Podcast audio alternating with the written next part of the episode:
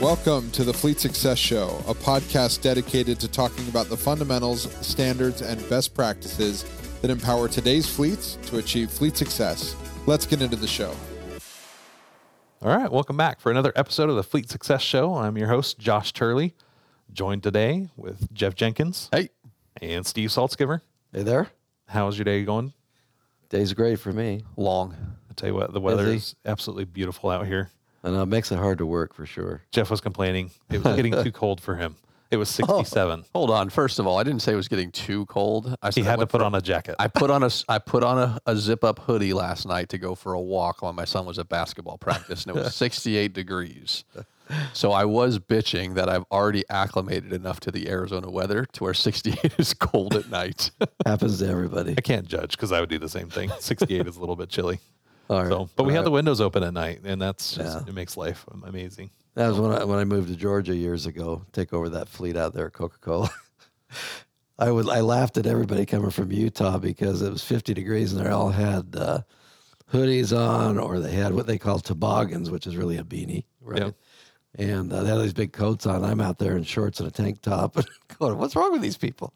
Two years later, You were that I'm way. the same way. Yep. you had a toboggan. Yep. Yeah. I it took me for two or three years to figure out what a toboggan on my head was. A toboggan to me is a sled, but That is a sled. Not in Georgia. Uh, well.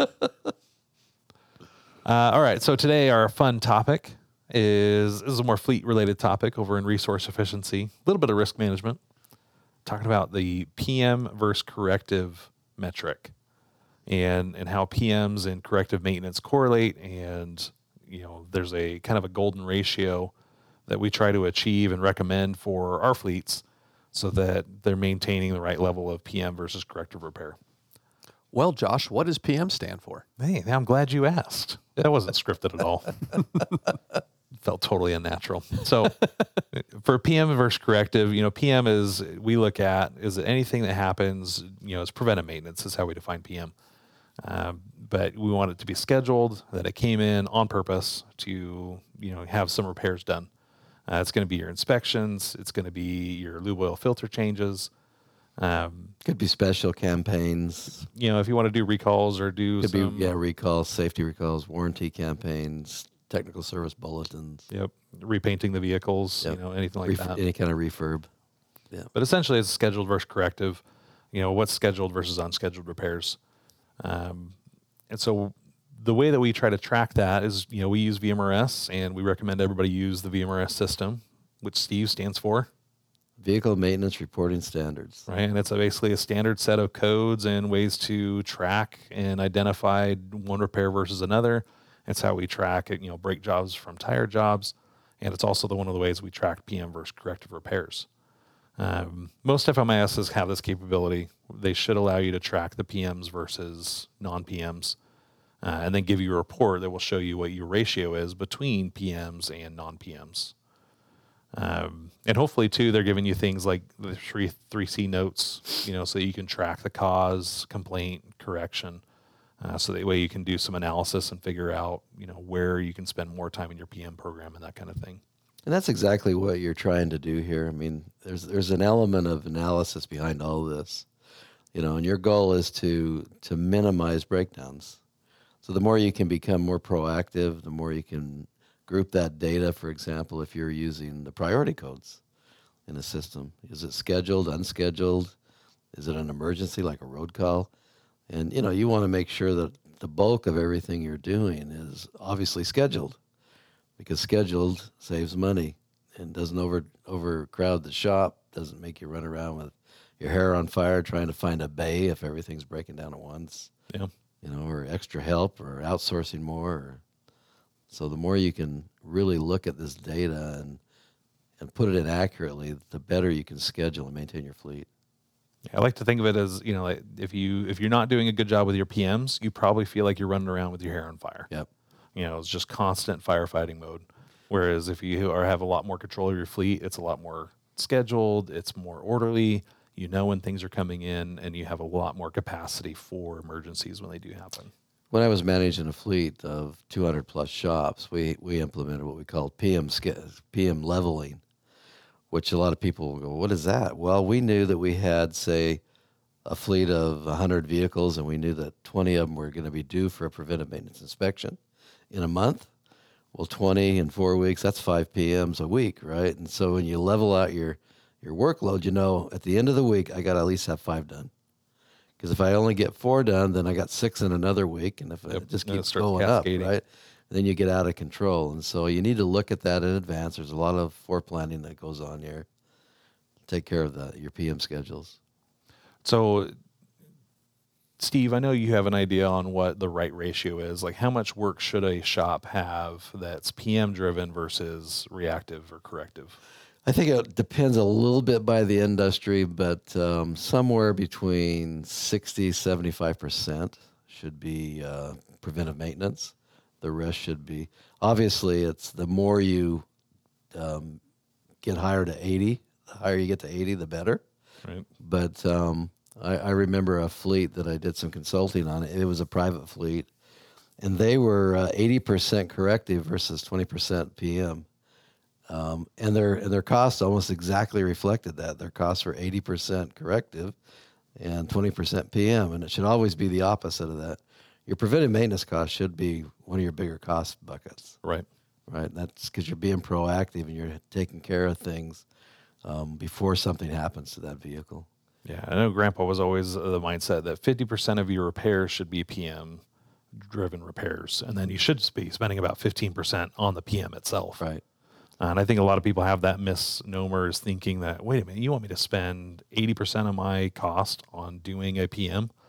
And it's not so much doing the PM as it is finding things wrong during the PM. Yes. You know, the lube oil filter is like the last thing on your mind. It should be the last thing you think about when you do a PM.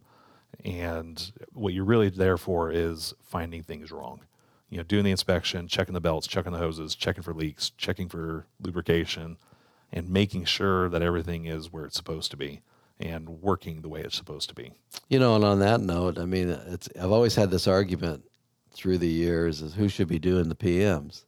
Oh, if you- if you go- some, some, If you go to one of these shops, it's usually the it's it's Low usually man. looked at the crap job, right? And you take Yep. the low man on the totem pole or the new guy or better yet, they outsource it to Jiffy Lube. or somebody, right? Somebody that has no stake in it whatsoever. Yep. Um, and I've always argued it should be your probably your most experienced guy doing your preventive maintenance, which they hate, obviously, but they're the ones that are capable of finding everything. Right. You know, so Yeah, one of your most thorough guys, not necessarily experienced. true, true, yeah. I had a lot of experienced guys that sucked. But- Many, yeah. That's Good true. catch. yeah, It's got to be the guy that sees all the misspelled words in the newspaper. yeah. Attention to detail for Well, sure. so we talk about intentional culture. That might be a test. that You see, like, hey, I wonder who'd be the best PM mechanic. Let's let's I'm throw not- this I'm little not- thing in here. I've always, I'm not the greatest speller in the world, but for some reason my brain sees misspelled words, yeah, which is really weird, but you're a closet grammar Nazi. I am. So I hate that.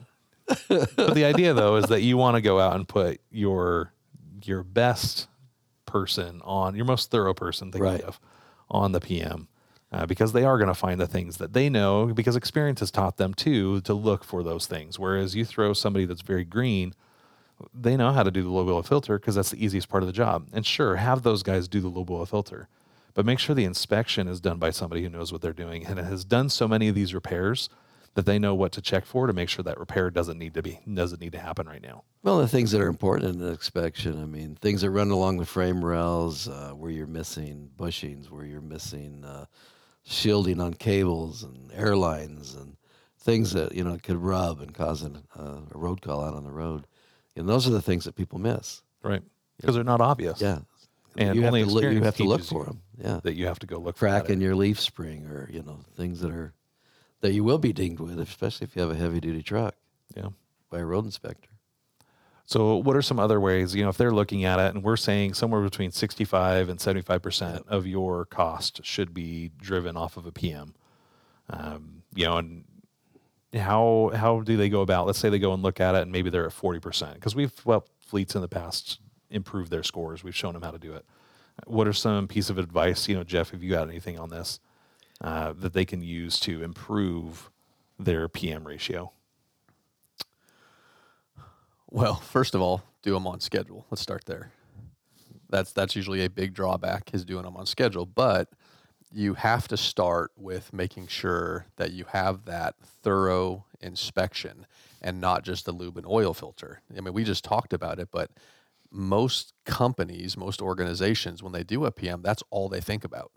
Because when you have your own personal vehicle, it's all you think about. That's all anybody ever tells you to do. Yeah. Right? So you don't- three thousand. you don't go and you don't look at that other stuff. So you have to start. You have to get us. You have to schedule your PMs. You have to do it consistently. You have to do it on time, and then you have to go and and go through that process. Make yourself a checklist.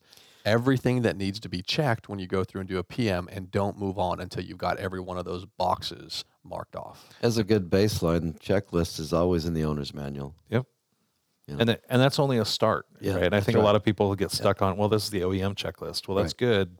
This is why I have a thorough, experienced mechanic come in and take a look at it. Right. You know, and as the tech says, well, hey, but don't forget about these things. You know, don't. That's a living, breathing document. That, that's a good point. That's really your baseline. Yep. And then you start building onto that.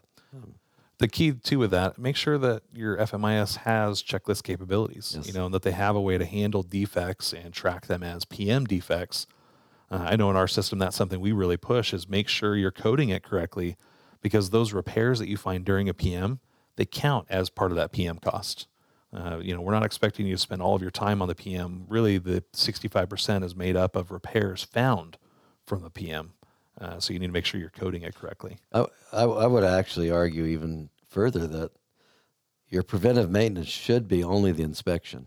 yeah And every repair or potential repair that comes off of that should be an individual work. It order. should create right. It should create Because another. Otherwise, you'll have one of your mechanics doing a 10 hour inspection, and another one doing a two hour inspection.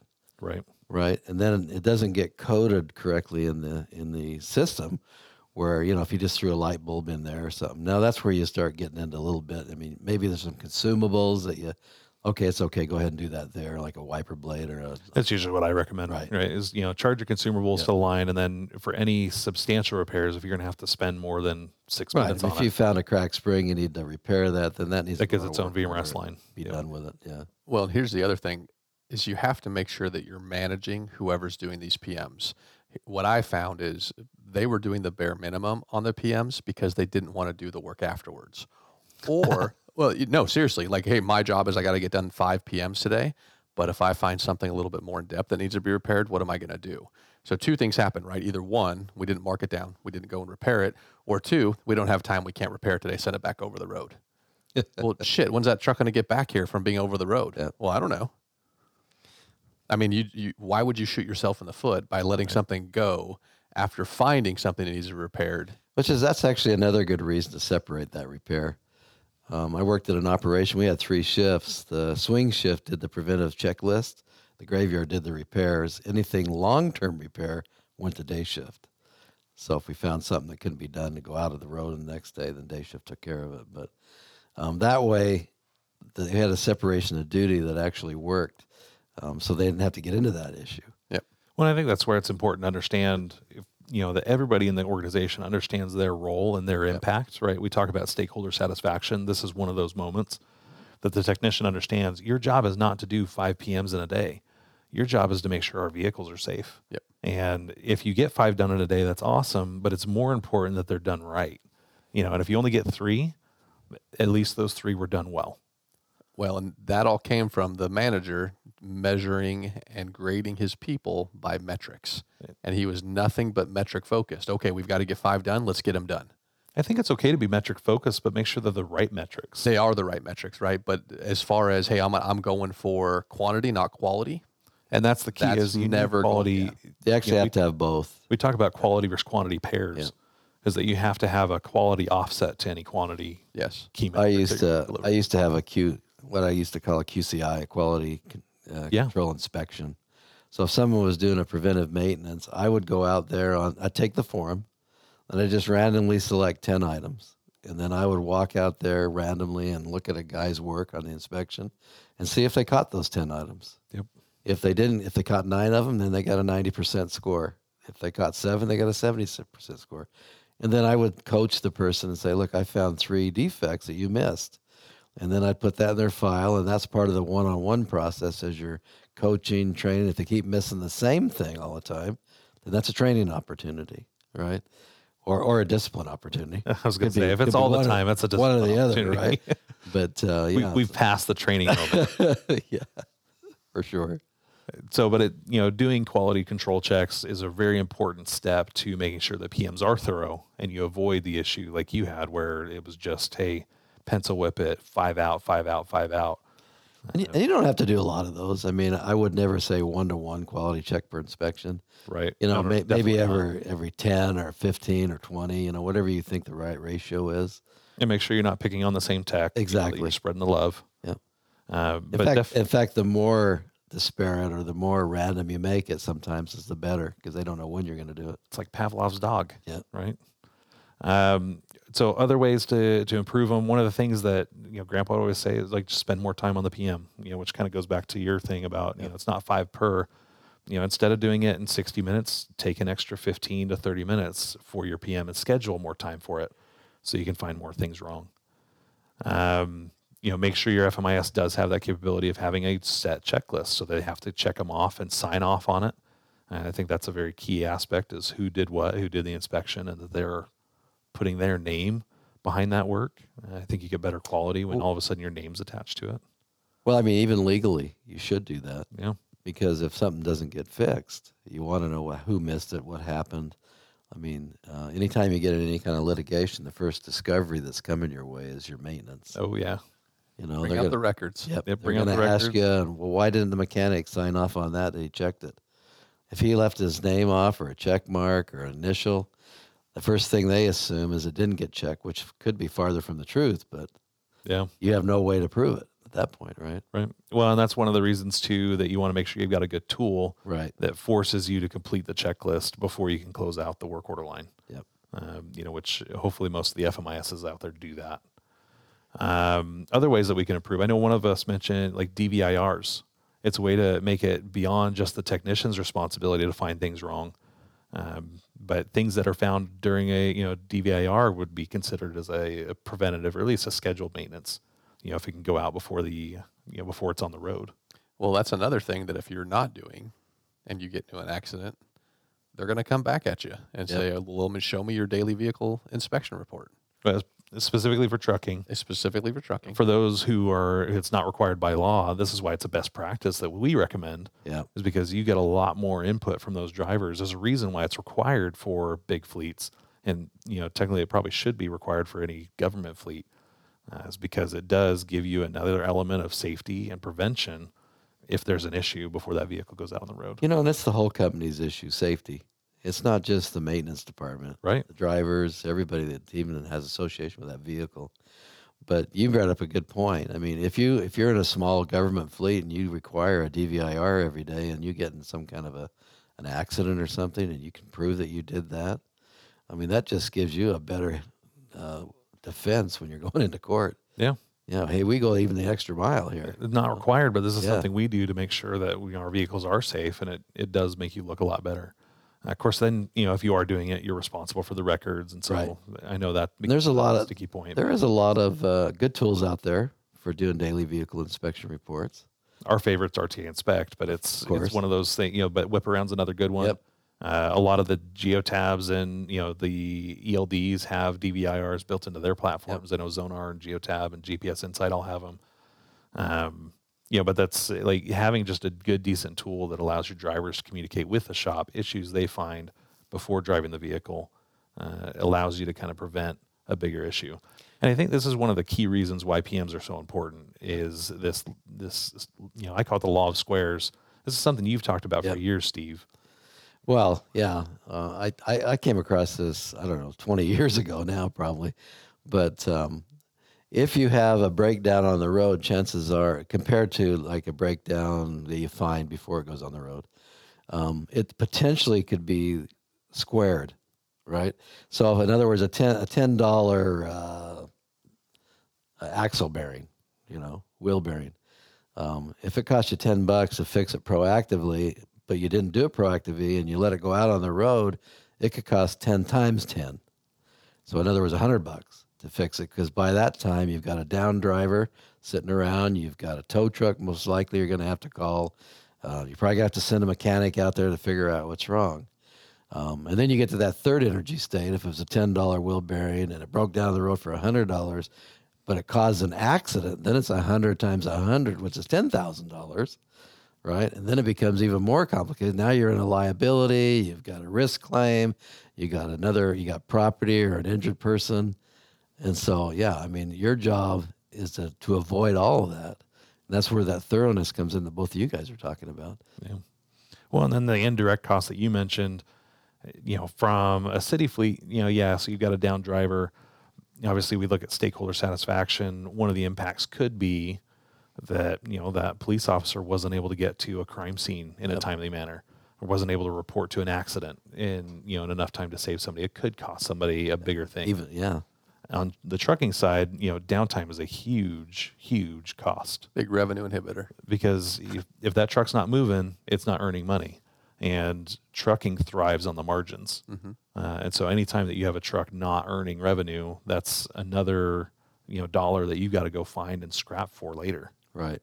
Um, so you know this idea is that you want to try to find as much as possible because, and this is why the more you spend on your PM program, even though you're spending more money up front, you're actually reducing the backside by the square. Right. You know, it, yeah. So you spent ten dollars, And you're mitigating potential liability, which is which is huge. It Could be huge. could be it could instead of ten thousand dollars, you could be looking at ten million. Yeah, I mean the average accident I saw today was like seventy eight thousand dollars by the time you add in all the extraneous costs to that. So So, um, and definitely the another side of this too is that you know just the cost of if you do have a road call versus doing it in your own shop. Um, you know, having having another technician, you're paying shop you know outside shop rates versus paying your inside labor. Uh, that complicates things. So one of the things I missed a couple podcasts because I was in Washington D.C. teaching a DOT class, and one of the things that I always stress in that class is use your roadside inspection information proactively, or I guess it's reactively because you get it after the fact. But um, a lot of people don't do anything with that. They allow their trucking company or you know to go out there and get inspected, and then unless there was some kind of correction that needed to happen, they never usually respond to that. Right. But you can go down, you can go in every day, every week, and download all that information off the CSA site.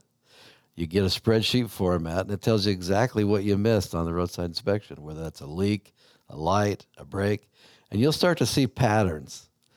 And all that stuff can be used to strengthen your PM program. Right? I mean, that's that's really a. I mean, not many people do this, but that's a good tip. Use it to your advantage. Yeah. we did that when our costs were high and we, were, we had terrible CSA scores, especially when it came to vehicle maintenance. We would go and every single week we would actually meet together as an executive team, safety, executives, the whole nine yards, and we would talk about all of our roadside inspections. Who got what, how many points, why, what can we do to change that going forward? Yep. And I tell you what, we did a huge turnaround on our on our vehicle maintenance score for CSA.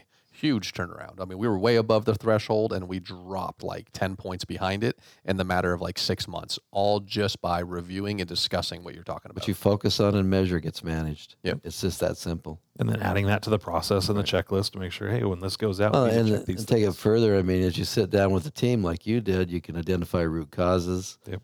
You know, I mean, the root cause could be a slacker driver that didn't write stuff down. The root cause could be uh, a gap in your PM program. You know, it could be anything. You've got to be able to solve that. Yep. I think one of the last things too with with regards to PMs is making sure that the because it does impact your warranty. You know, as if you're not doing timely PMs, if you're not staying on top of the PMs, it does impact your warranty. One of the ways to help keep that ratio where it needs to be is we like to promote warranty PMs, where right before that warranty expires, you bring that vehicle in and you do a full blown PM inspection, find anything wrong that you can before the warranty expires.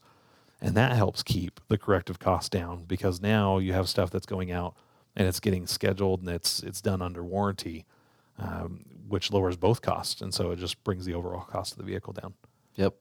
Uh, but just you know something that we recommend you know if you've got a three year warranty on a vehicle then at two years six months or two years nine months bring it in do a full blown inspection uh, send it out to the dealership have them repair it um, you know if you want to do it by mileage do it by mileage but the idea is that shortly before that warranty expires or lapses that you're you're getting your hands on it and you're taking a look and making sure that this thing is pristine and ready to go for another two or three years depending on your replacement cycles So, with that, any last thoughts from the two of you?